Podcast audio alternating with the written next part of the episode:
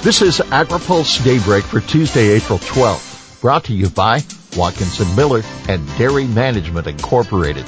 Good morning, I'm Jeff Nalley. Here's today's headlines. Summer E15 sales on the way. Mexico dropping restrictions on U.S. poultry and landmines stopping spring planting in Ukraine. Biden to allow summertime E15 sales in an Iowa speech. President Biden will be in Iowa today for a speech at a Poet bioethanol facility where he's set to announce a lifting of the ban on summertime E15 sales.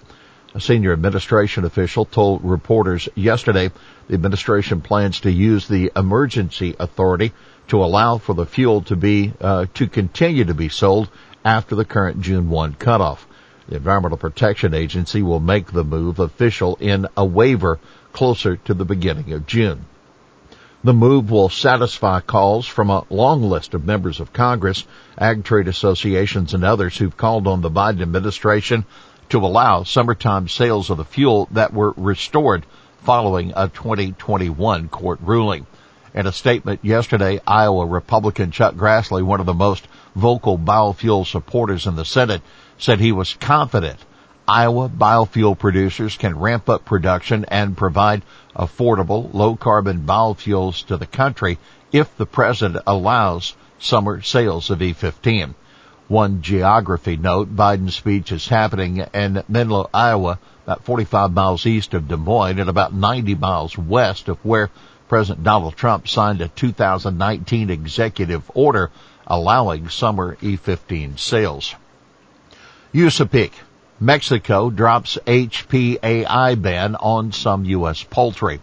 Mexico has agreed to significantly reduce the amount of U.S. poultry it's banning because of avian influenza detections. That according to USA Poultry and Egg Council President Jim Sumner. Sumner told AgriPulse that Mexico promised on Friday to stop banning all U.S. poultry that is destined for further processing and heat treatment at a federally inspected Mexican facility. That decision, as a result of Mexican efforts to combat food price inflation, comes as a significant relief to U.S. exporters who have seen sharp sales losses as detections of the virus continue to rise over the past couple of months. Mexico is just one of the many countries that have placed bans on U.S. poultry in reaction to the recent detections of high path avian influenza in more than 20 states, but it also is the largest foreign market for U.S. exports. Landmines preventing Ukraine spring planting.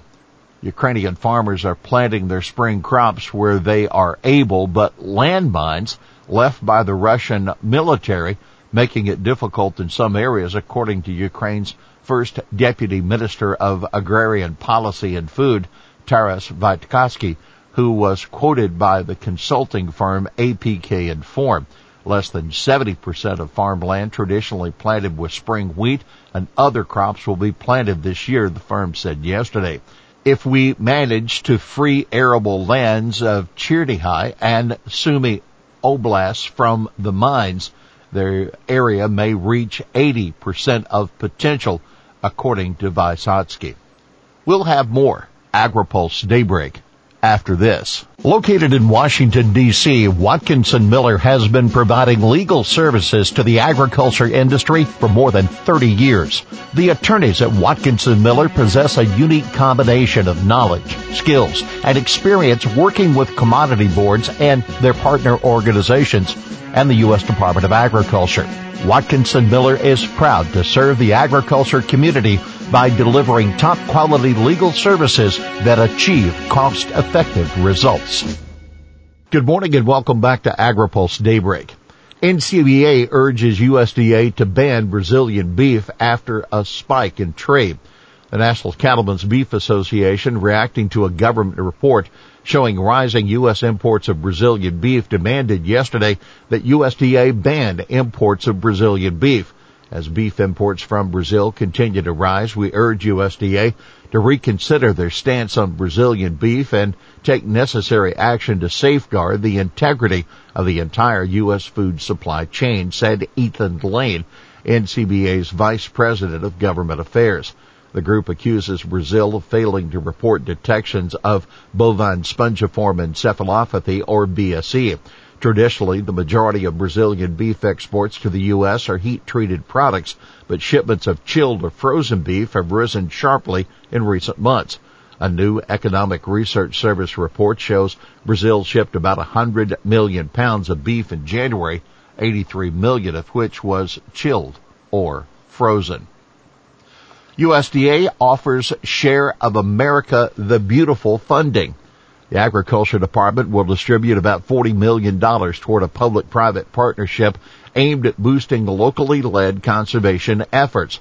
The Interior Department will dole out 375 million of the 440 million dollars in initial funding over the next five years for the America the Beautiful Challenge. The White House, USDA, Interior, and Defense Department said in an announcement yesterday. The Forest Service will invest $10 million in water quality and fish restoration grants, along with $25 million to detect, prevent, and eradicate invasive species. USDA's Natural Resource Conservation Service will allocate $5 million in grants that increase private landowners' participation in priority conservation areas, the news release said. The entire challenge totals a billion dollars and will leverage federal conservation and restoration investments with private and philanthropic contributions. Labor Department's inflation report due out today this morning, the Bureau of Labor Statistics will release its consumer price index numbers, which the Biden administration expects to be extraordinarily elevated. The White House press secretary Jen Psaki said yesterday the last monthly report showed food prices up 1.4% in February and 8.6% over the past year. The report today is likely to be more of the same. The United Nations Food and Agriculture Organization reported Friday food prices were up 12.6% in March including new all-time highs for vegetable oils, cereals, and for meat. FDA food safety leader speaks to advocacy group. A key FDA food safety official will speak at the Alliance for a Stronger FDA today, where she'll likely address a recent Politico investigation that concluded that FDA is failing to meet American consumers' expectations on food safety and nutrition.